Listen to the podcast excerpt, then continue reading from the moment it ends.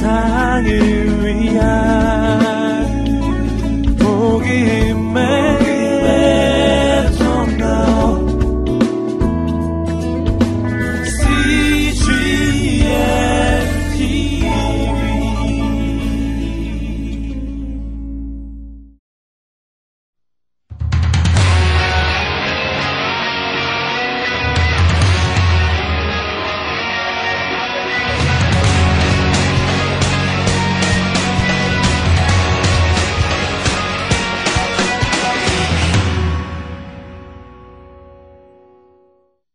한 달 전쯤에 저희 학교에 어떤 대학원에 있는 학생으로부터 이메일이 왔습니다.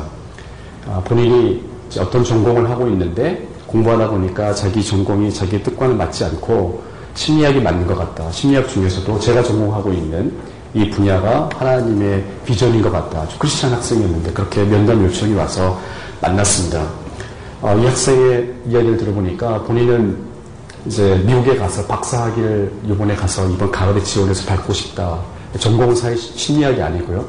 그래서 본인이 원하는 거는 제 밑에 와가지고 한 잠깐 아래 연구 보조를 하면서 추천서를 받고 싶다. 이런 얘기를 했습니다. 그래서 제가 이제 어떤 얘기를 해줬냐면 내가 이미 지도하고 있는 학생들도 굉장히 많이 있는데 이미 그 학생들은 2년, 3년 같이 열심히 연구해왔던 학생들이고 그 학생들은 그런 노력의 대가로 좋은 추천서를 받게 됐는데 어, 나랑 같이 일하지도 않았는데 같은 크리스천 입장이라는 이유만으로 추천서를 쓰는 것은 엄페어하다 그리고 공부는 그렇게 하는 게 아니다 사고 싶으면 처음부터 제대로 하는 게 좋겠다라고 이제 어, 나름대로 솔직한 어드바이스를 하셨어요. 근데 굉장히 신실한 그리고 아주 비전이 아주 강한 그런 학생이었는데 현실을 좀 제대로 봤으면 좋겠다라는 안타까움이 있어서 그렇게 제가 조언을 했습니다.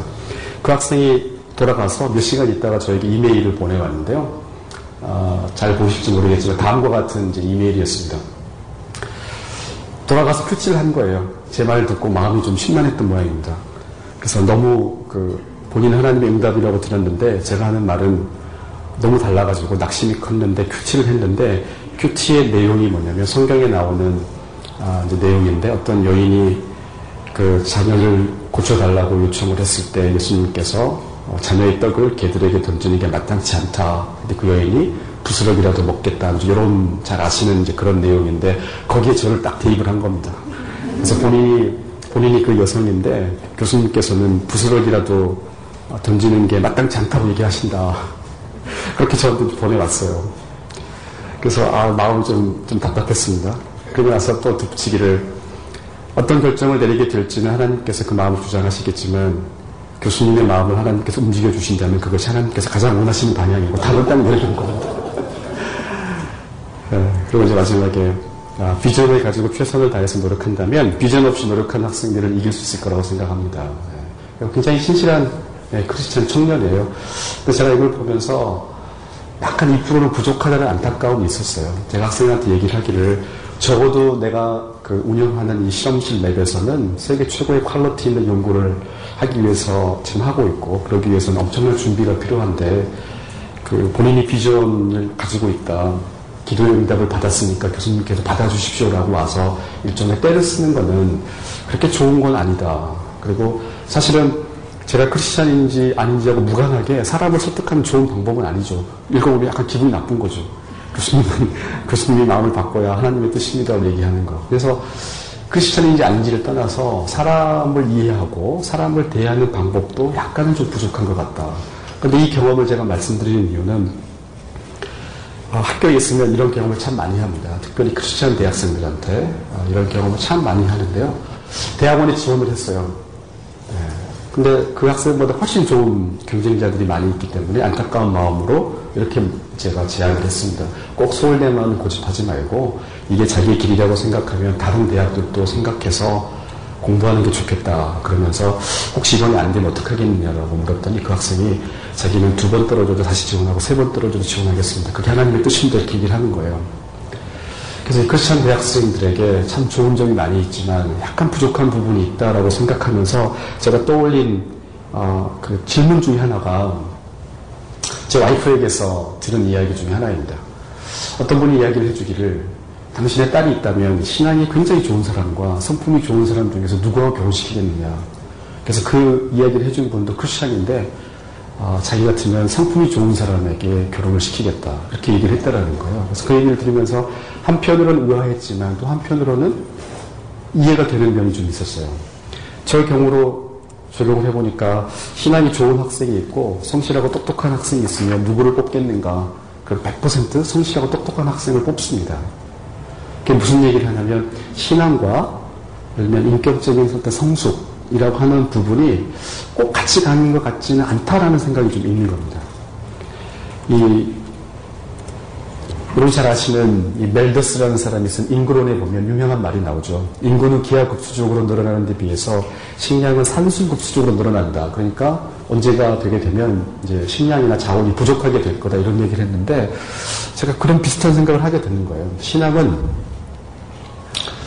기하급수적으로 빨리 늘어날 수 있는데 인격은 산술급수적으로 늘어나는 것 같다. 그래서 이런 언밸런스가 있는 것 같다. 그래서 우리 젊은 학생들에게 신앙의 훈련을 시키는 것 굉장히 중요한데 동시에 사람에 대해서 깊이 있는 시각과 또 본인의 인격이 성숙해지는 훈련도 이게 같이 되면 좋지 않을까라는 생각을 제가 하게 된 겁니다. 근데 그 이야기는 저를 비롯한 여기 계신 분들에게도 그대로 적용이 된다고 생각을 해요. 신앙이 100%그 인격적인 어, 성숙을 동반하느냐라는 질문에 대해서 그렇다라고 얘기하는 분도 있겠지만 제가 볼 때 꼭 그렇지 않은 것 같거든요.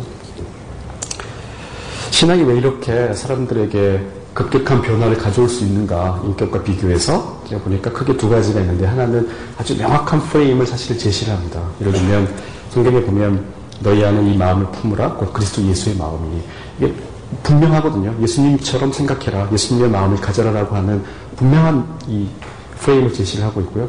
동시에 그렇게 하기 위해서 쉬지 말고 연습해라. 사실 어느 분야이든지 쉬지 않고 한다는 건 엄청난 성과를 가져오는 겁니다. 근데 신앙에서는 쉬지 말고 기도해라고 얘기를 하는데 이런 우리 그 인격적인 부분에 있어서는 그런 명확한 프레임도 사실 좀 부족하고요. 그리고 쉬지 않고 인격을 훈련시키는 부분도 조금 부족한 것 같다. 그래서 오늘 제가 말씀드리려고 하는 주제는 이 프레임이라는 키워드를 가지고 우리가 어떻게 하면 사람에 대해서 조금 더 깊이 있는 통찰력을 가짐으로 말미암아 우리가 성숙한 사람이 될 수 있을까에 대한 제가 심리학자로서 가지고 있는 이야기를 좀 해볼까 합니다. 세계대전 당시에 독일군이 런던 시내를 폭격을 했습니다. 그래서 독일군이 어, 폭격을 해가지고 떨어진 폭탄의 위치를 이렇게 점으로 찍어서 표시를 해봤죠. 그리고 이제 이 영국 군에서는 이제 고민에 빠진 겁니다. 독일군이 이렇게 폭격을 했는데 여기 어떤 패턴이 있을까죠. 런던 시내에 지금 특정한 지역을 일부러 타겟으로 하고 있는 게 아니냐. 특정한 지역을 일부러 피하고 있는 게 아니냐. 이런 패턴을 읽어내야 할 고민에 빠진 겁니다. 여러분들 한번 잘 보시고요. 어떤 패턴이 있는지를 한번 생각을 해보세요. 사람들이 결론 내리기를 다음과 같은 패턴이 있다라고 결론을 내렸습니다. 이 지역을 수직 수평으로 이렇게 점선으로 네 지역을 나눈 다음에 각 네 지역에 떨어진 폭탄의 개수를 세보니까 왼쪽 위, 왼쪽 모서리 부분하고 오른쪽 아래 모서리 부분에 떨어진 폭탄의 개수가 다른 두 지역보다 월등히 많은 겁니다. 그래서 이 사람들의 결론이 아 독일군이 지금 의도적으로 이런 대각선 방향으로 이 지역을 공격하고 있다. 여기에 뭔가가 있다. 이런 이제 결론을 내린 거죠. 근데 실제로 당시에 독일군은 정교하게 폭격을 할 수 있는 기술을 가지고 있지 않았습니다. 그래서 이, 이 폭탄들을 그냥 랜덤하게 여기저기 에러로 막 떨어진 거였죠. 근데 사실 사람들이 잘못 본 거였습니다. 만약에 이 사람들이 지역을 다음과 같이 네 지역으로 나눴다고 가정해 보시는 겁니다. 대각선을 기준으로 네 지역을 나눠 보는 거죠. 그리고 난 다음에 이 네 지역에 떨어진 폭탄의 개수를 세 보시는 겁니다. 그러면 네 지역에 떨어진 폭탄의 개수가 그렇게 차이가 없습니다. 다시 말하면 특정한 지역에 폭탄이 더 많이 떨어졌다라고 안 보인 겁니다. 여러분들이 보시면 그렇게 잘 안 보입니다. 그런데 이렇게 보게 되면 명확하게 보여요. 왼쪽 위와 오른쪽 아래에 폭탄이 지금 집중되고 있다는 게 잘 보이는데 이렇게 되면 안 보이는 거죠. 뭘 얘기하는 거냐? 소위 이게 프레임이라는 겁니다. 어떤 기준을 가지고 보느냐에 따라서 특정한 패턴이 보이기도 하고요. 특정한 패턴이 안 보이기도 하는 겁니다. 우리 안에 세상을 바라보는 어떤 준비성이 있어요. 그 준비성을 우리가 프레임이라고 얘기를 합니다. 따라서 어떤 프레임으로 보느냐에 따라서 어떤 패턴이 보이기도 하고 보이지도 않는다라는 거죠. 두 개의 파란색 원이 있습니다. 보시면 크기가 똑같은 네, 그냥 평범한 두 원인데요. 사람들에게 이렇게 원을 보여주고 그 다음에는 이렇게 보여줍니다. 그리고 질문을 하죠. 가운데에 들어있는 두 개의 파란색 원이 크기가 같습니까? 이렇게 물어봐요. 그러면은 어, 사람들이 조금 고민하다가 왼쪽에 있는 원이 조금 더 커 보이다라고 대답을 합니다. 네, 그렇게 대답하시는 분들이 많이 있으세요. 이제 심리학 개론 수업을 하게 되면 학생들이 트릭이 있다는 걸 알기 때문에 아, 똑같아요 라고 대답을 하지만 그렇지 않은 맥락에서는 아, 왼쪽 원이 조금 더 커 보인다고 얘기를 합니다. 근데 실제로 이 두 원은 크기가 똑같습니다. 네, 똑같은데 이렇게 주변의 테두리가 뭐냐에 따라서 왼쪽 원이 조금 더 커 보이는 거죠. 이런 테두리를 심리학에서 프레임이라고 부릅니다. 그래서 어떤 프레임으로 당신이 보느냐에 따라서 원이 커 보이기도 하고 작아 보이기도 한다는 거죠. 그러니까 우리 안에 세상을 바라보는 어떤 준비성, 어떤 눈이 있다라는 겁니다. 그래서 어떤 눈으로 우리가 사람을 보느냐에 따라서 우리가 조금 더 성숙한 사람이 되기도 하고요. 그렇지 않은 사람이 될 수도 있다라는 게 이제 오늘의 주제인데, 제가 이 프레임이라는 어, 책을 쓰고 나서 그 학교에서도 강의를 하고 가끔 외부에서 이렇게 강의를 하면서 그래도 이걸 조금 일상에서 경험할 수 있는 예를 들어가면서 쉽게 설명할 수 있으면 좋겠다라고 생각을 하던 차에 저한테 일어났었던 재미있는 경험입니다. 제가 강의할 때마다 이 사진을 보여드리는데요. 이게 서울대학교 캠퍼스의 한 부분입니다. 아, 몇년 전 9월 이맘때쯤인데요. 저녁 한 6시쯤에 제가 이제 여기 보시면 나무 뒤편으로 건물이 보이는데 거기 학교 식당이 있어서 저녁을 먹으러 가고 있었고 제가 혼자 가지 않고 제가 지도하는 대학원생들을 뒤에 몇 명 데리고 이렇게 식당 쪽으로 걸어가고 있었습니다. 근데 걸어가고 있는데 요 차 앞을 지날 때, 어, 제 학생들이 자기네들끼리 무슨 얘기를 했는데 얘기를 딱 들어보니까 이 차의 주인을 흉보는 이야기였습니다. 이야기인 즉슨 주차를 너무 개념 없이 했다는 거죠. 아, 누가 이따위로 주차했나 그러면서 투덜대는 이제 그런 내용이었고, 사실은 누구나 그렇게 불평할 수 있는 이제 그런 내용이었습니다. 그냥 지나칠 수도 있었는데, 제가 그냥 지나칠 수가 없었던 이유가 차의 주인을 잘 알고 있었습니다. 근데 이 주인이 그렇게 개념 없는 사람이 아니어서 부당하게 좀 그 학생들에게 비난받는 것 같아서 제가 이제 디펜스를 해줘야 되겠다고 생각을 했습니다. 근데 이 차의 주인이 그냥 아는 정도가 아니고요. 정말 잘 아는 사람이었는데 그때 당시에 제가 몰았던 제 차입니다. 제가 몰고 갔었던 차인데 제 학생들이 그걸 모르고 자기 지도 교수를 이제 막 욕하는 거죠. 근데 어, 사실은 이 차가 그 뭐 흔히 볼 수 있는 차이니까 모른 척 해도 돼요. 아, 제차 아닌 것처럼 싹 지나가도 되는데 그럴 수 없었던 이유는 제가 2006년도에 미국의 버클리에서 1년간 교환 교수를 할 때 그때 미국에서 사, 가지고 들어온 차거든요. 근데 현대에서 미국에 팔 때는 차의 이름을 그랜저라고 붙이지 않고 아제라라고 이름을 바꿉니다. 이 차의 뒤에 지금 잘 안 보이시겠지만 아제라라고 되어 있기 때문에 이게 흔히 볼 수 없는 차니까 금방 학생들이 나중에 알게 될 것 같아서 제가 이제 변명할 수밖에 없었는데요. 이렇게 주차를 할 수밖에 없었던 이유는 그날 제가 출근했을 때 그 주차장이 꽉 차 있고 도로 양쪽에도 주차가 다 돼 있었어요. 도저히 주차할 공간은 없고 수업은 이미 늦어가고 근데 보니까 위에서 보시는 것처럼 두 차 사이에 저만큼의 공간만 딱 비어 있는데 이 차는 차가 옆으로 패러렐 파킹이 안 되는 공간이에요. 그래서 어떻게 할까 당황해서 고민하다가 차를 비스듬하게 45도로 놓놓자라고 생각을 한 겁니다. 그러면 될 것 같아요. 그래서 주차를 딱 하고 내려서 보니까 진짜 기가 막히게 주차를 한 겁니다. 그래서 아 역시 머리 잘 썼다 그러고는 수업에 들어갔고 까마득히 저는 잊어버렸는데요. 시간이 지나니까 5시, 6시 이렇게 되니까 다른 차들이 전부 퇴근하고 이 차만 딱 남게 되는 거예요. 그냥 간단히 넘어갈 수 있는 해프닝인데요. 제가 이걸 보고서 아 이거 재밌다. 제가 왜 재밌다고 생각했냐면 저 차가 이 두 차 사이에 비스듬하게 들어가 있을 때 한번 생각해 보세요. 그때도 아마 많은 학생들이 지나다니면서 왔을 겁니다. 그때 학생들이 뭐를 봤을까 생각해 보니까 아마도 이렇게 이야기를 했을 것 같아요. 야, 우리 캠퍼스 주차 문제 진짜 심각하다. 캠퍼스의 구조적인 문제를 봤을 겁니다. 그리고 저 개인을 볼 때도, 야, 머리 썼다. 귀엽다. 이렇게 긍정적으로 봐줬을 것 같아요. 근데 주변에 있는 두 차가 사라지고, 이렇게 보면 어떻게 됩니까? 사람들이 캠퍼스의 구조를 보는 게 아니고요. 개인의 문제를 보는 겁니다. 똑같은 주차 상태예요. 근데 그 주차 상태의 틀을 어떤 틀로 본냐에 따라서 한쪽에서는 캠퍼스의 구조적인 문제를 보고 한쪽에서는 개인의 문제로 본다라는 거죠. 그러니까 어떤 틀로 우리가 세상을 보느냐에 따라서 우리가 보는 내용이 달라진다라는 겁니다. 지금까지 제가 이제 프레임을 말씀드렸던 거고요. 이게 이런 게 프레임입니다라고 말씀드리고 이제 지금부터가 이제 본론입니다. 어떤 본론을 말씀드리려고 하는 거냐? 프레임은 세상을 보는 눈이다, 세상을 바라보는 어떤 틀이다라고 말씀드렸는데 또 다른 프레임에 대한 정의는 세상에 대한 이론입니다. 우리가 가지고 있는 이론들이 있어요. 사람은 이런 이런 존재이다. 사람은 이렇게 행동한다라고 하는 우리 나름대로의 설명 체계가 있는 거죠. 그런 것들도 우리가 프레임이라고 얘기할 수 있는데 우리가 사람에 대해서 가지고 있는 혹은 세상에 대해서 가지고 있는 이론들이나 이런 눈들 중에서 우리를 강력하게 지배하는 것들이 있는데 그 중에서 피했으면 하는 게 있다라는 거죠. 그거를 제가 이제 몇 가지를 어, 소개를 해보려고 합니다. 첫 번째 얘기인데요. 굉장히 가슴 아픈 어, 사건이 있었죠. 2003년 2월 달에 대구 지하철 화재 사건이 있었습니다. 192명이 당시 통계입니다. 사망했고 148명이 부상을 입었습니다. 그 객차 안에서 찍은 유일한 사진이죠. 우리에게 알려져 있는.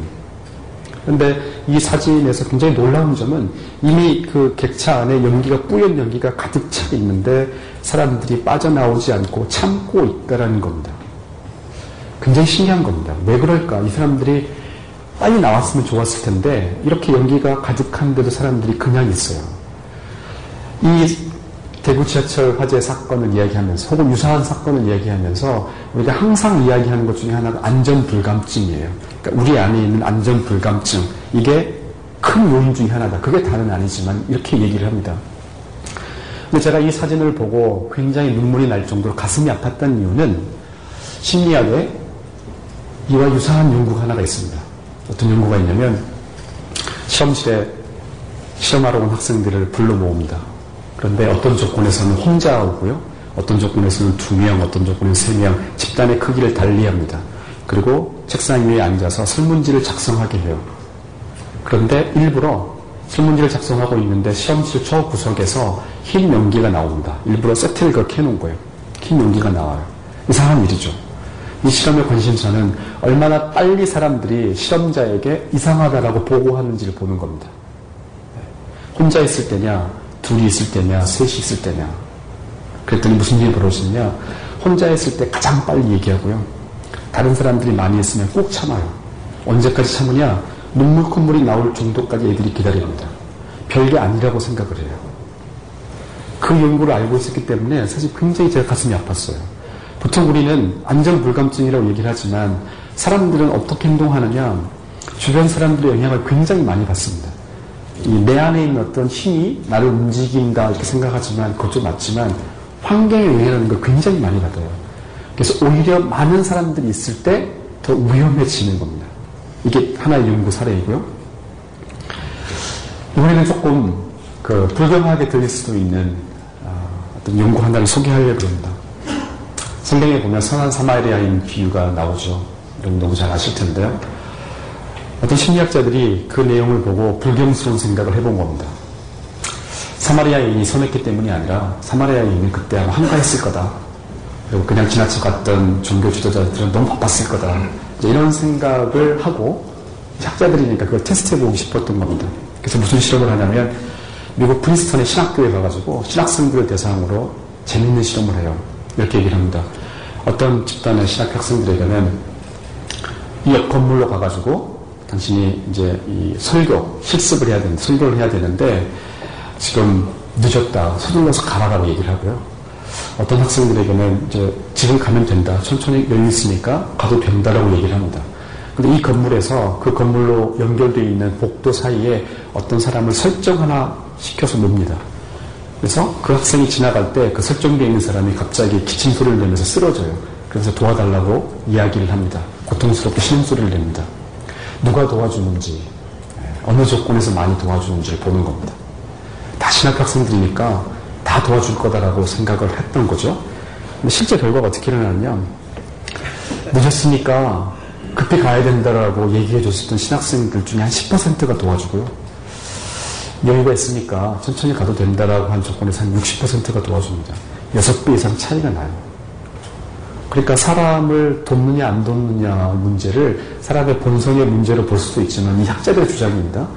시간이 늦었느냐 안 늦었느냐라고 하는 단순한 상황적인 변수가 중요하게 작동하더라는 겁니다. 근데 더 아이러니한 건 뭐냐? 이 신학교 학생들에게 주어진 설교의 제목이 선한 사마리아인이었어요. 선한 사마리아인에 대해서 설교해라 했습니다. 근데 그걸 그러니까 뭘 생각하겠죠? 그렇지 선한 사마리아인 이웃을 도와야 된다. 그런데 늦은 겁니다. 저희가 그랬더니 덜 도와주더라. 약간 우리가 의아해할 수 있는 실험 결과이지만 메시지는 동일합니다. 사람의 행동은 그 사람 내부에 의해서 결정되기도 하지만 외부의 원인들 얼마나 바쁘냐 안 바쁘냐라고 하는 변수에 의해서도 설명될 수 있다는 걸 보여주는 겁니다. 제가 전체적인 결론 나중에 말씀드릴 거고요. 같은 포인트를 보여주는 아주 유명한 또 실험 하나를 제가 소개하려고 합니다. 사람들 이렇게 한 방에 불러 모았습니다. 맨 앞에 있는 사람이 실험자인데요. 이 실험자가 아주 간단한, 어렵지도 않은, 어린아이도 맞출 수 있는 문제를 줍니다. 왼쪽에 선분들이 그려져 있는데, 이 왼쪽에 그려져 있는 선분 A와 같은 길이의 선분을 1, 2, 3에서 골라라라고 시킵니다. 너무나 간단해요. 눈에 보면 명확하게 보입니다. 이 경우에는 A와 같은 선분이 2번이죠. 2번 선분입니다. 고르라고 얘기를 합니다. 그때 실험이 어떻게 설정이 되어 있느냐. 학생들이 쭉 앉아있는데 맨 앞에 있는 학생부터 그냥 구두로 얘기하라고 합니다. 워낙 간단한 문제이니까 뭐 적어내지도 말고 한 사람씩 그냥 말로 얘기하세요 그래요. 그래서 맨 앞에 있는 학생들부터 이야기를 합니다. 근데 이 실험을 어떻게 설정을 해놨냐면 여러분이 보시기에 왼쪽에서부터 여섯 번째 지금 안경을 끼고 있는 오른쪽에서는 두 번째고요. 안경을 끼고 있는 사람만 진짜 실험하러 온 사람이고요. 나머지 사람은 실험자하고 미리 짠 사람입니다.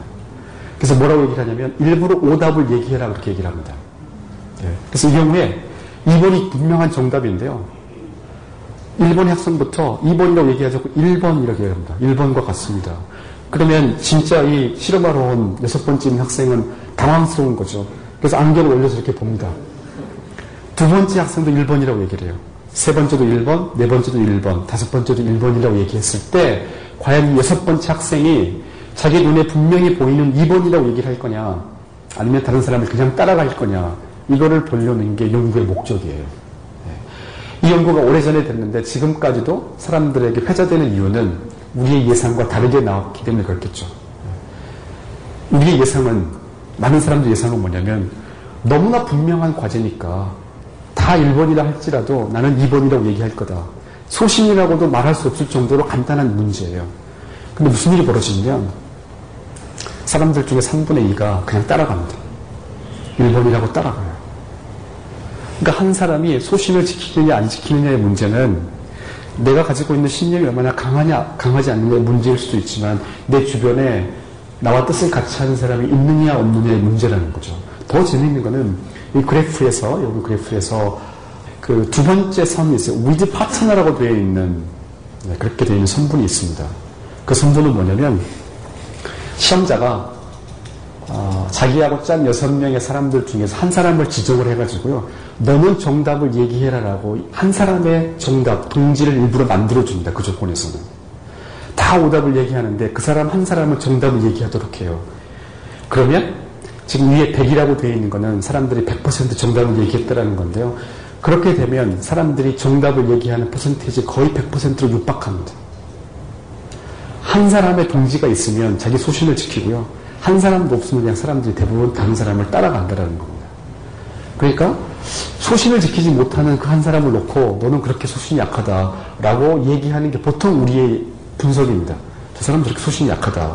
그러나 사실을 정확하게 들여다보면 그 사람의 소신이 약한 게 아니고 대부분의 사람이 그럴 수 있다라는 거죠. 왜? 많은 다수 앞에서 사람들은 소신을 지키는 게 생각보다 쉽지 않더라는 겁니다. 사람을 움직이는 힘이라는 게 그 사람 내부에 있는 게 아니라 상황 속에 있다라는 걸 보여주는 거죠. 더 끔찍한 연구입니다. 나치 사태를 겪고 나서 많은 학자들의 궁금증이었습니다. 그리고 일반인들의 궁금증이죠. 어떻게 인간이 그럴 수 있을까요? 그 나치 학살에 참여했었던 사람들이 이렇게 얘기를 합니다. 나는 단순히 명령에 따랐을 뿐이다라고 얘기를 합니다. 사람들이 그 말을 받아들이질 않아요. 어떻게 그럴 수 있을까? 아무리 명령이라고 하지만 어떻게 그럴 수 있겠느냐? 그그 궁금증을 푸는 거가 당시의 학자들뿐만 아니라 많은 사람들의 궁금증이었습니다. 그 궁금증을 가지고 있었던 어떤 예일 대학의 학자가 나치 상황과 똑같게 만들 수는 없지만 아주 유사하게 비슷하게 만들어 가지고 이런 실험을 하게 됩니다. 보시면 여기 지금 등장하는 사람이 세 사람이 있습니다. 맨 오른쪽에 experimenter라고 시험자라고 되어 있는 사람이 있고요. 중간에 teacher라고 되어 있는 사람이 있고 옆에 student라고 되어 있는 세 사람의 역할을 하는 사람이 있는데요. 시험자가 실험할 때 두 사람을 오게 합니다. 그리고는 제비뽑기를 통해서 한 사람을 학생 역할을 하도록 하고요. 한 사람을 교사 역할을 하도록 하는 겁니다. 근데 이 실험의 목적이 뭐라고 설명하냐면 우리가 알고 싶은 거는 공부를 할 때 잘못할 때 벌을 받는 것이 효과적이냐 효과적이지 않느냐를 알고 싶은 거다. 그래서 당신 두 사람 중에서 한 사람이 학생 역할을 하게 될 텐데 뭔가를 공부해서 틀리게 되면 교사 역할을 하는 당신이 벌을 주는 거다. 이렇게 알려줍니다. 근데 이 실험에서 벌은 뭐냐면 전기 충격이다라고 알려줘요. 네. 근데 전기 충격이 뭐 무서운 전기 충격이 아니고요. 그냥 뭐 따끔따끔하게 하는 전기 충격이다 그러면서 전기 충격 장치를 보여주는데 이 맨 위에 나와 있는 것처럼 버튼 여러 개가 있어요. 그래서 15볼트에서부터 아주 미미한 수준에서부터 450볼트까지 처음 틀리면 15볼트 충격을 주고요. 그 다음 틀리면 15볼트 증가시켜서 30볼트 충격을 줍니다. 이렇게 실험을 세팅을 시켜놓는 겁니다. 그런데 재미있는 점은 이 교사 역할을 하는 사람하고 학생 역할을 하는 사람을 임의적으로 뽑은 것 같지만 이미 또 실험에서 조작을 해가지고요. 학생 역할을 하는, student 역할을 하는 사람은 미리 실험자하고 짠 사람이에요. 네, 그 사람은 항상, 항상 학, 학생 역할을 하도록 되어 있고요. 진짜 실험하러 온 사람은 항상 교사 역할을 하도록 짜져 있는 겁니다. 그래서 학생 역할을 하는 사람에게 미리 이제 실험자가 그 각본을 짜가지고 주는데 뭐라고 얘기를 하냐면 어떤 문제를 줄 때 처음에 맞추다가 그 안에 무조건 틀리라고 얘기를 합니다. 그러면 교사 역할을 하는 사람은 자기 앞에 있는 버튼을 가지고 충격을 이렇게 주는 거죠. 그런데 어느 순간이 되면 이 학생 역할을 하는 사람이 신음소리를 내요. 소리가 들리는데 굉장히 고통스럽다라고 하는 신음소리를 내면서 이 실험 못하겠다고 얘기를 합니다. 그러면 이 교사 역할을 하는 진짜 실험하러 온 사람은 답답하니까 실험자를 쳐다보겠죠. 그럼 실험자가 다가와가지고 권총을 머리에 대고 계속 하라고 위협하는 게 아니고요. 조용히 얘기합니다. please continue 계속 하십시오. 네, 계속 하는 게 중요합니다라고 그 정도로만 말을 해요. 어느 단계에 가게 되면 이 학생 역할을 하는 사람이 아무 얘기도 하지 않고 이제 소리도 못 냅니다. 신음소리만, 앓는 소리만 나와요. 주어진 시간 안에 답을 얘기하지 않으면 틀린 걸로 간주하라라고 되어 있습니다. 퀘스천은 뭐냐? 누가 과연 450볼트까지 끝까지 전기 충격을 주겠느냐라는 겁니다. 그런데 겁을 주기 위해서 지금 화면에는 잘 안 나와 있지만 전기 충격의 어느 단계에 올라가게 되면 severe, 아주 심하다 이런 표현도 있고요. danger라는 표현도 있고요. 마지막 450볼트에 가게 되면 XXX라고 해놔요. 그렇게 겁을 주도록 되어 있습니다. 몇 퍼센트의 사람들이 과연 전기 충격을 끝까지 줄까? 이렇게 이제 실험을 해본 겁니다. 자, 그러고 난 다음에 이 시험 상황을 자세하게 설명을 해서 비디오로 찍어가지고 사람에 대해서 비교적 잘 안다고 알려져 있는 전문가들, 정신과 의사들, 그 다음에 카운슬링 하는 사람들에게 보여주고 예측하도록 합니다. 당신들이 볼 때 과연 몇 퍼센트의 사람들이 450V 마지막까지 잔인하게 전기 충격을 주겠습니까? 라고 예측을 하는 겁니다. 여러분도 한번 예측을 해보세요. 전문가들 예측입니다. 맨 마지막 450V까지 가는 사람들은 이게 퍼센테이지가 숫자가 작아서 안 보이실 텐데요. 0.1%예요. 극소수의 처음부터 잔인한 사람들만 갈 거다요. 소위 우리가 얘기하는 문제 있는 사람들이에요. 사이코패스에 해당하는 아주 문제 있는 소수만 갈 거고 정상적인 사람들은 적당한 수준에서 그칠 거다라는 게 이 사람들 예상이에요.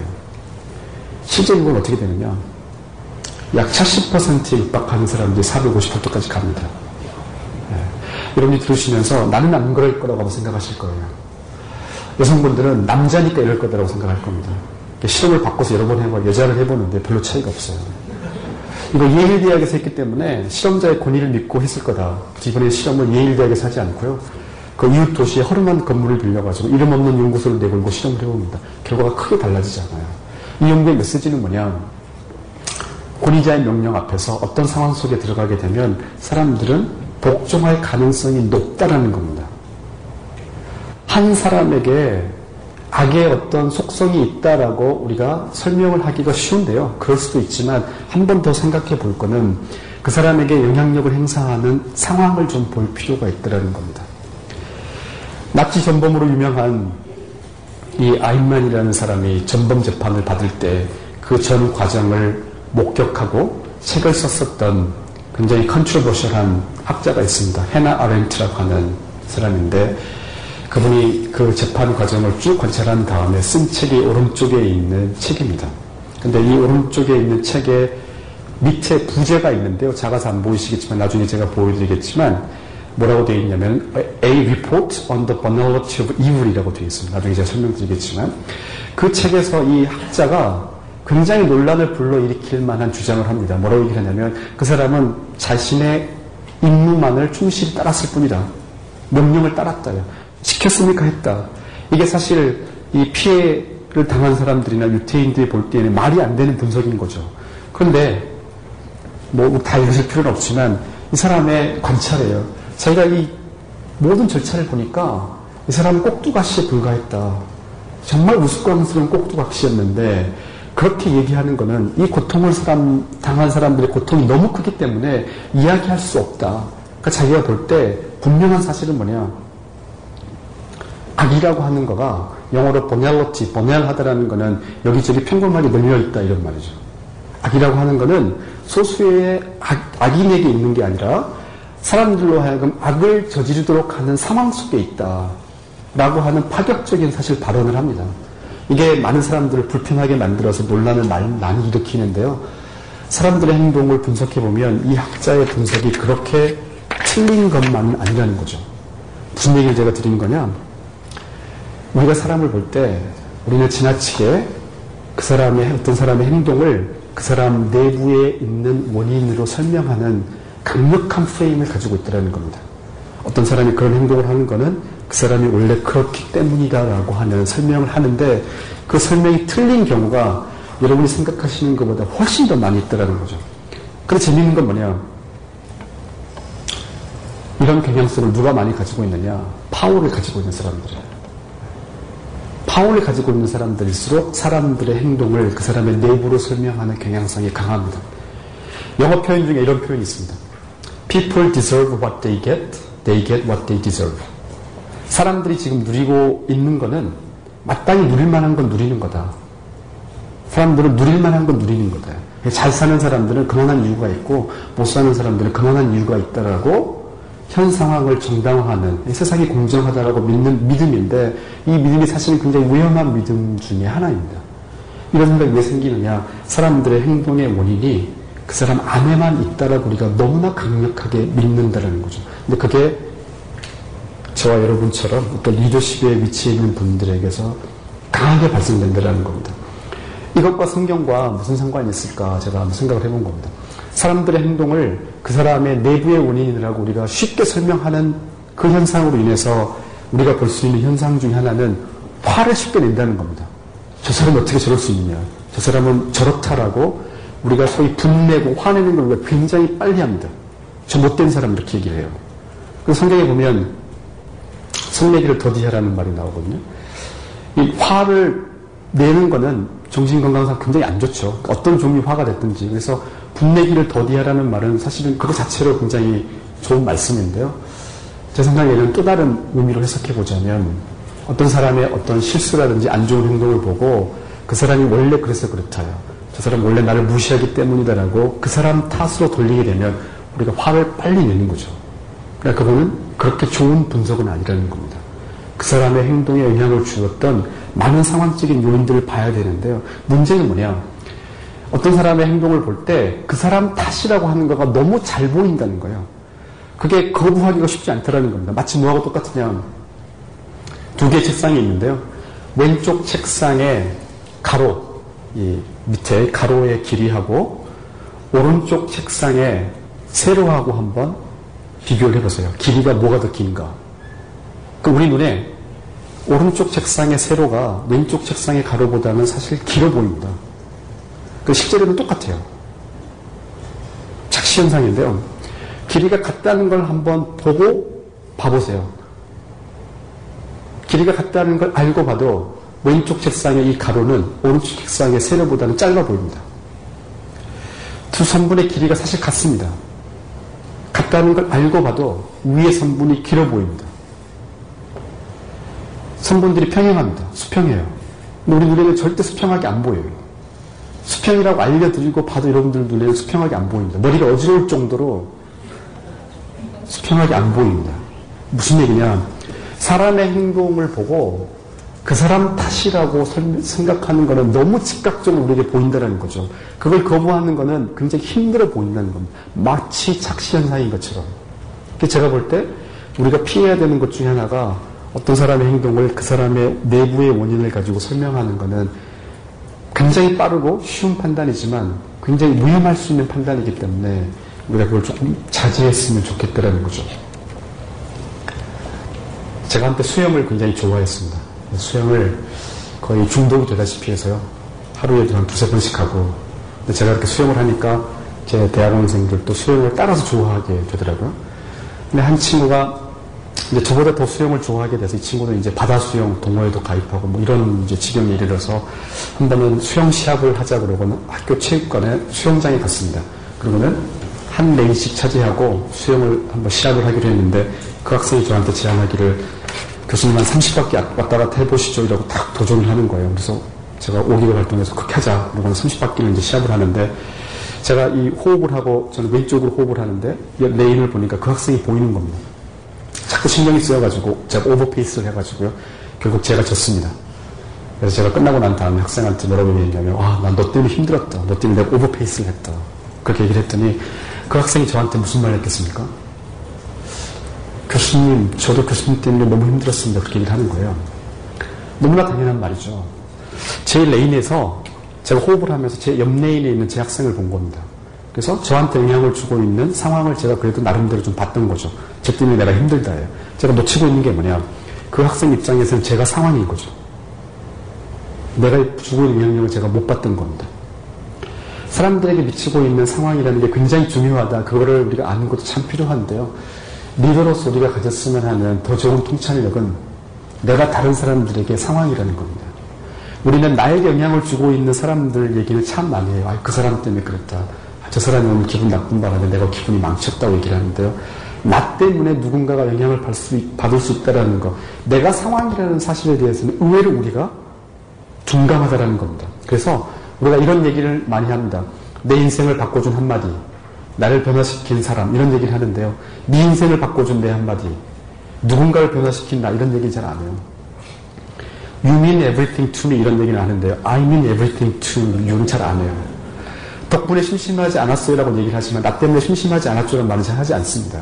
그게 우리의 겸손을 반영하는 것일 수도 있지만 중요한 문제는 내가 다른 사람의 행동을 유발하는 유발자라는 생각은 우리가 잘 하지 않는다라는 겁니다. 그게 특별히 심한 게 리더십 위치에 있는 파워를 가지고 있는 사람들이라는 거죠. 한 연구에서 굉장히 좀 충격적이고 우리가 생각하게 하는 연구를 했는데요. 사람들을 짧게 만나서 대화시키는 걸 합니다. 한쪽은 상류층 사람이고요. 한쪽은 비교적 넉넉하지 않는 계층의 사람입니다.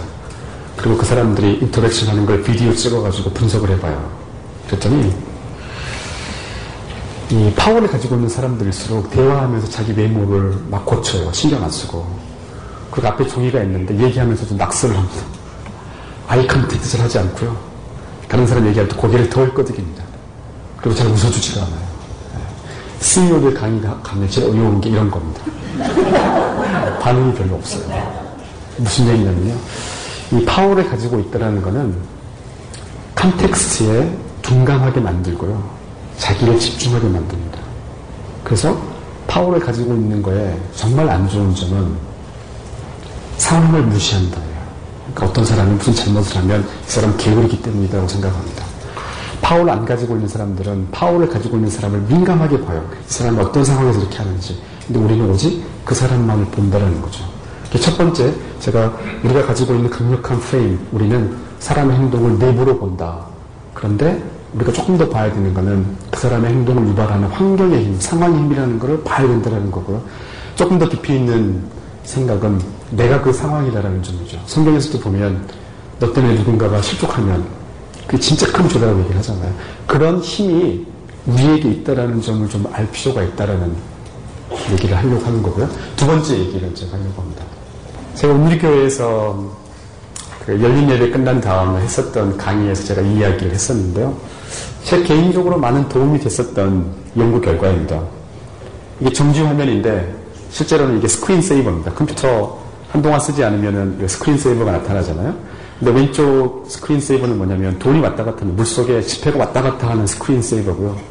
오른쪽에는 물고기가 왔다 갔다 하는 이제 screen saver입니다.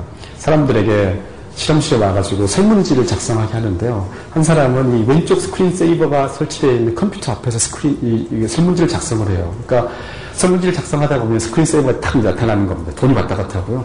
어떤 학생은 물고기가 왔다 갔다 하는 곳에서 설문지를 작성을 해요. 그래서 설문지를 제출하면, 아, 이제 첫 번째 실험은 끝났습니다라고 얘기하고 두 번째 과제가 있는데 두 번째 과제는 뭐냐면 당신이 어떤 제품에 대해서 광고를 짜야 되는데 혼자 할 수도 있고 파트너하고 둘이 할 수도 있다라고 알려줘요.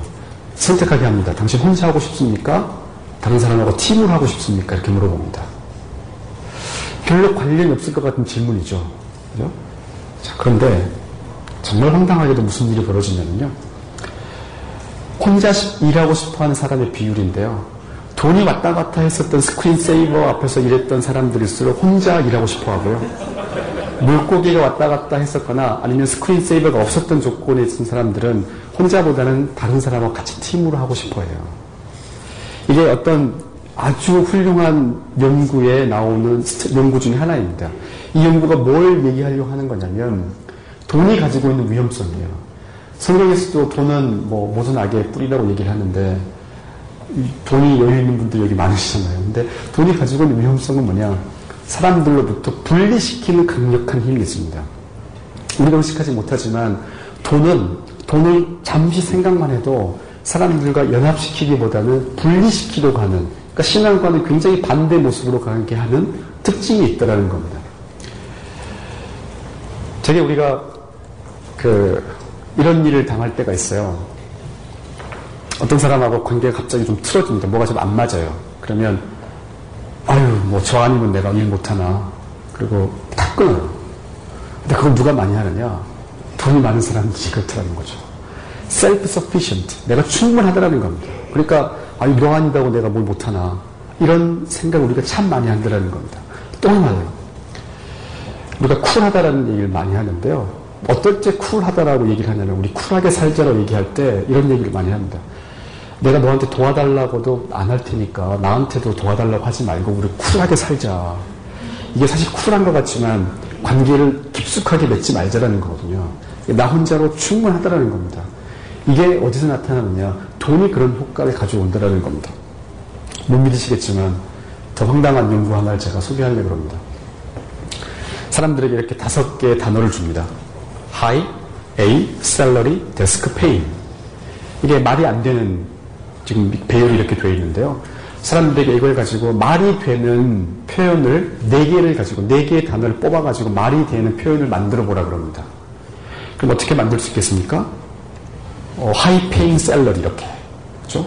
아주 고액 연봉 이렇게 만들 수가 있는 겁니다. 이렇게 다섯 개를 줍니다. cold, eat, desk, outside, is 이렇게 주고 네 개를 가지고 말이 되게 한번 만들어 봐라. 그러면 이렇게 만들 수가 있습니다. It is cold outside. 그냥 밖에 춥다. 그죠? 어떤 사람들은 위에 있는 단어들을 받아요. 근데 위에 있는 단어들은 어떤 단어들이냐면 돈과 관련되어 있는 단어들이 들어가 있는 조건이고요. 어떤 사람들은 아래에 있는 것, 돈과 관련된 단어가 안 들어간 겁니다. 그러니까 내가 의식하지 못하지만 나도 모르게 돈을 한번 생각을 한 거죠. 그럼 다음에 뭘 하느냐. 실험에 참여했으니까 어, 사례로 돈을 주는데요. 2달러를 줍니다. 2불을 아, 주는데 그걸 지폐로 주지 않고요. 일부러 그 쿼러 8개로 줍니다. 25센트짜리 8개를 줘요. 그리고 뭐라고 얘기를 하냐면 딱 시험 끝나고 가려고 하는데 아, 사실 우리 대학교에서 어떤 단체가 있는데 이렇게 좋은 일을 하고 있는데 여기 좀 돈을 좀 기부하십시오라고 얘기를 합니다. 그래서 기부하기 좋게 쿼러로 주는 거예요. 그래가지고 누가 기부를 많이 하는지를 본 겁니다. 돈에 대해서 생각한 사람과 돈에 대해서 안 생각한 사람. 자기가 의도적으로 생각한 건 아니에요. 그냥 돈, 돈이란 그 관련된 단어가 자기 뇌에 이제 들어온 거죠.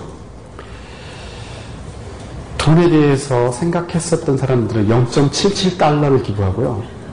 돈과 관련되지 않은 단어에 노출된 사람들은 1.34달러, 두 배를 더 기부합니다. 이런 연구가 굉장히 많아요. 돈이 많은 사람들일수록 기부한 액수가 낮습니다. 덜 도와줘요.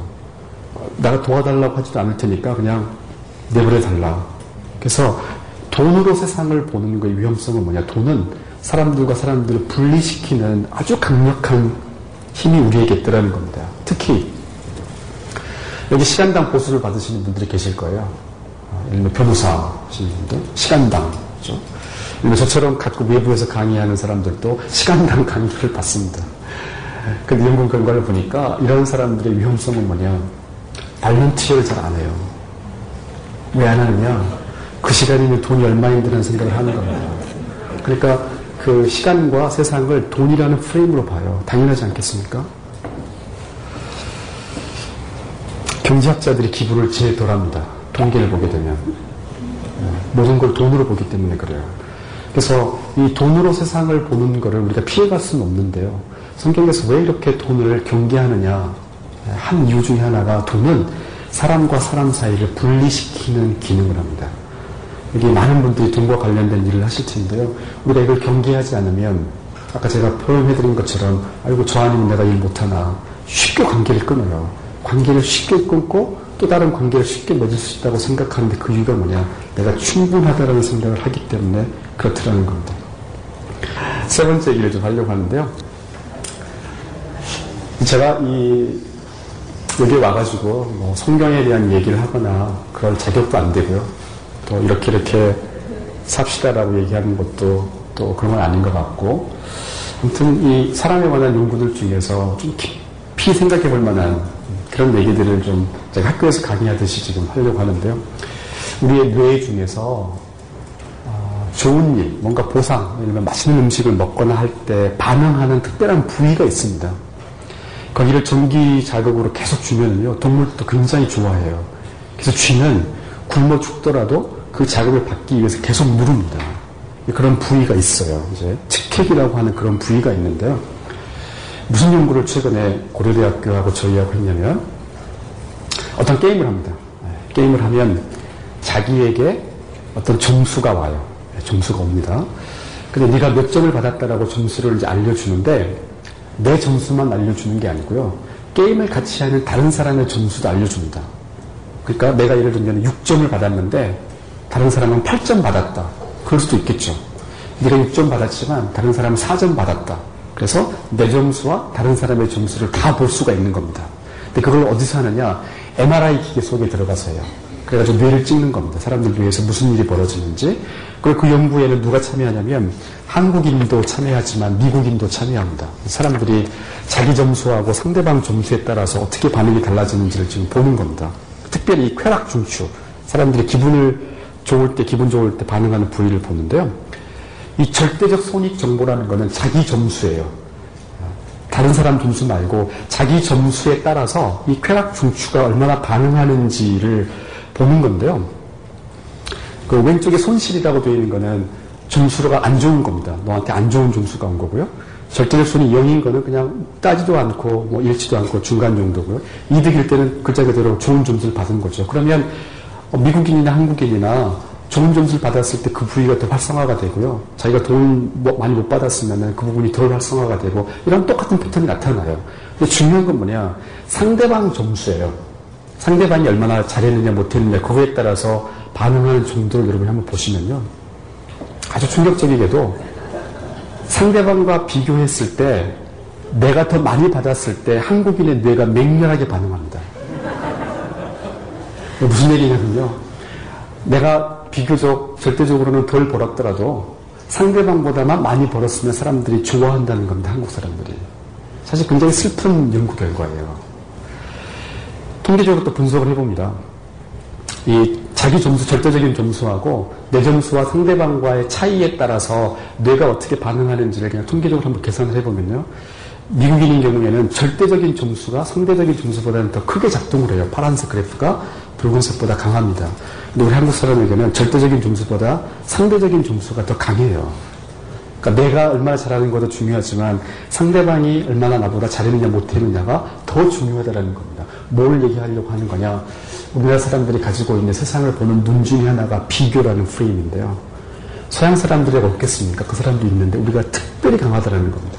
우리가 세상을 바라보는 눈은 아이가 100점 맞아오면 즉각적으로 물어보는 게 야, 근데 너네반에 100점 맞은 애가 몇 명이냐? 피해갈 수 없죠. 비교라는 프레임으로 우리가 세상을 본다라는 겁니다. 근데 그게 뭐가 문제냐? 남들과 비교해가지고 못했으면 자극받고 잘했으면 만족받고 되게 좋은데 그게 뭐가 문제냐? 문제는 뭐냐? 그게 불행한 사람들의 특징이라는 겁니다. 뭐 제가 자세하게 설명은 안 드릴 텐데요. 실험이 굉장히 비슷해요. 뭔가를 했는데 자기 점수도 알려주고 상대방 점수도 알려줍니다.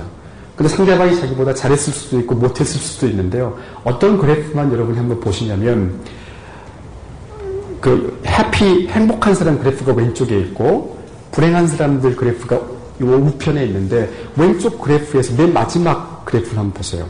맨 마지막 그래프는 뭐냐면 자기 점수가 낮아요. 안 좋은 겁니다. 그런데 상대방 점수를 보니까 상대방은 더 못한 경우예요. 예, 그 경우에 이 행복한 사람들의 반응은 0점. 그러니까 약간 중립적이에요. 기분이 좋지도 않고 나쁘지도 않고. 근데 오른쪽 그래프를 한번 보세요. 오른쪽 그래프에서 맨 네 번째 있는 걸 보시면 불행한 사람들은 너 못했다. 근데 상대방은 더 못했다라고 알려줄 때 기분이 좋아져요. 그러니까 무슨 얘기냐면 남들과 비교하는 거는 뭐 좋은 면이 있는 것 같지만 우리의 행복에는 굉장히 안 좋다라는 겁니다. 근데 그렇게 비교하는 눈으로 사람들이 세상을 보는데 특별히 누가 그러느냐? 우리가 그렇다라는 겁니다. 근데 비교하는 경향성이 얼마만큼 인간의 본성이 강력하게 있는 거냐? 사람들에게 아인슈타인 사진을 아주 빠른 속도로 컴퓨터 화면에 보여줍니다. 그러면 여러분들은 아인슈타인을 봤는지 저를 봤는지 모르고요. 심지어 사람의 얼굴인지도 몰라요. 그렇게 빠른 속도로 아인슈타인 사진을 보여줍니다. 그런 다음에 질문을 해요. How smart are you? 너 얼마나 똑똑하냐? 어떤 사람들은 아인슈타인의 사진이 지나갔고요. 어떤 사람들은 아인슈타인 사진이 안 지나갔어요. 나온 응답을 비교해보면 아인슈타인의 사진이 지나갔을 때 내가 의식적으로 아인슈타인인지를 모르지만 자기를 더 미련하다고 생각합니다. 뇌는 비교를 해요. 그 짧은 시간에. 이런 어린아이의 사진을 짧은 시간 컴퓨터에 또 보여줍니다. 아이의 사진을 봤는지도 몰라요. 그런데 뭘 물어보느냐? 너 스스로 얼마나 젊다고 생각하느냐? 이렇게 물어봅니다. 그러면 아이의 사진을 폰, 자기는 봤다고 의식하지 못하지만 아무튼 폰 조건에서 사람들이 자기가 더 많이 들었다고 생각합니다. 이게 우리가 가지고 있는 굉장히 강력한 프레임이에요. 비교하는 눈으로 본다. 특별히 한국 사람들에게 강하다. 근데 그게 너무나 안 좋다라는 겁니다. 근데 비교가 특별히 잘 일어나는 영역이 있죠. 연구에 따르면 이 세 가지 영역이 사람들이 비교를 가장 많이 하는 영역이라고 얘기를 합니다. 경제력, 부, 파워, 지, 외모. 그죠? 한 연구에서 남자들에게 정말 좋은 차죠. 저도 본 적은 없고 소문만 들었는데 포르쉐 카레라 GT라고 하는 한 10억쯤 되는 것 같아요, 지금은. 네. 남자들에게 이걸 몰아보게 합니다. 그러면 무슨 일이 벌어지냐면요. 남성 호르몬 테스타스테론이 증가합니다. 근데 남자들에게 소위 우리가 이 어떤 차라고 하는 차를 몰게 하잖아요. 그럼 테스타스테론이 감소하고요. 스트레스 호르몬이 나옵니다. 사람들이 어, 특히 남자들이 이런 차에 집착하는 이유가 있어요. 이런 비교를 통해서 사실 이런 차를 몰면 올라가는 겁니다. 자기 행복감이 올라간다고 생각을 해요. 돈이 많으면 행복해질 가능성도 조금씩 증가합니다. 그런데 돈이 중요하다고 생각하면, 그러니까 돈을 가지고 세상을 보는 사람들일수록 행복감이 낮아요.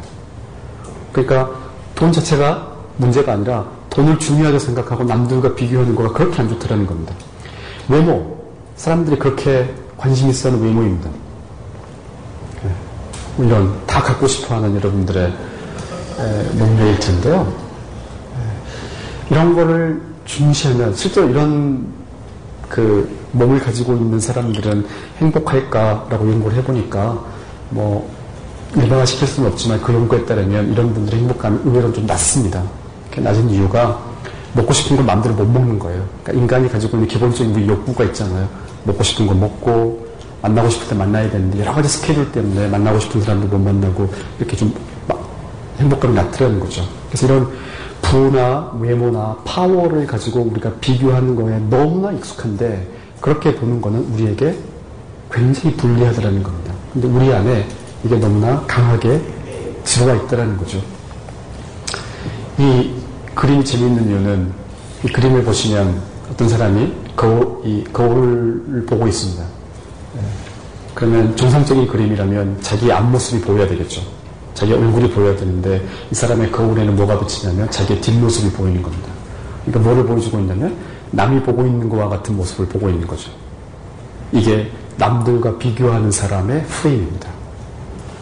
1인칭 관점에서 자기가 경험하고 있는 걸 보는 게 아니고요. 남들은 지금 나를 어떻게 보고 있을까라고 하는 남들의 눈으로 보는 거. 우리가 3인칭 관점으로 세상을 본다라고 얘기를 합니다. 3인칭 관점으로 세상을 볼 때 굉장히 우리의 이 정신 건강이 안 좋다라는 겁니다. 근데 이게 우리에게 있는 굉장히 강력한 프레임이라는 거죠. 아, 제가 이제 좀 여러 가지 얘기를 좀 두서없이 말씀드렸는데요. 아, 좀 정리를 해보겠습니다. 아, 우리가 거의 본능적으로 사람들의 행동을 설명할 때 그 사람 탓 이렇게 합니다. 그럴 때 우리가 마음이 편해요. 그리고 우리의 화내는 거가 정당화됩니다. 그 사람이 원래 그렇기 때문이다. 라는 건데 그 분석은 틀린 경우가 우리가 생각하는 것보다 훨씬 많다는 겁니다. 그리고 우리가 꼭 크리스천이 아니더라도 사람들 사이에 어떤 그 미덕으로 톨러런스를 얘기를 해요. 근데 우리가 사람 탓하게 되면 톨러런스가 사실 좀 떨어지는 겁니다. 성경에서 얘기하는 제가 볼 때 좀 오래 참고 분내기를 더디하라라고 하는 거는 사람의 행동을 보고 즉각적으로 그 사람 탓으로 설명하지 않는 것. 예, 그게 우리가 가졌으면 하는 아, 조금 더 성숙한 우리의 모습이 아닌가 이렇게 생각을 하고요. 돈은 우리가 피해갈 수 없는 주제입니다. 그런데 돈으로 세상을 보는 것의 위험성은 이게 다른 욕심들을 불러일으킨다. 예, 그것도 맞는 분석인데요.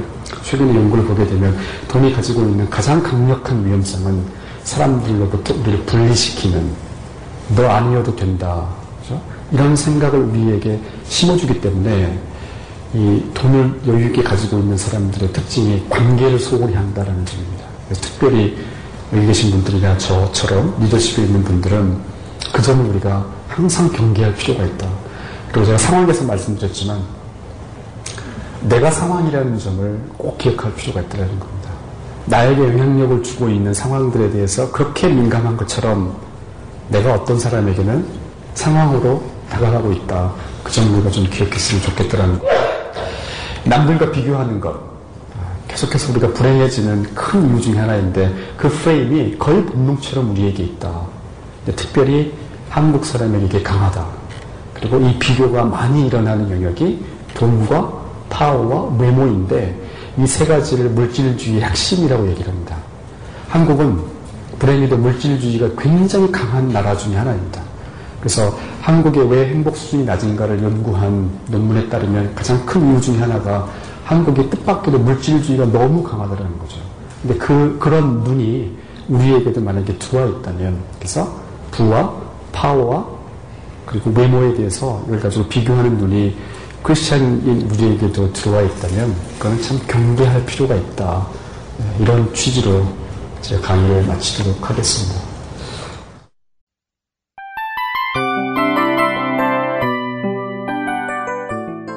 이 프로그램은 청취자 여러분의 소중한 후원으로 제작됩니다.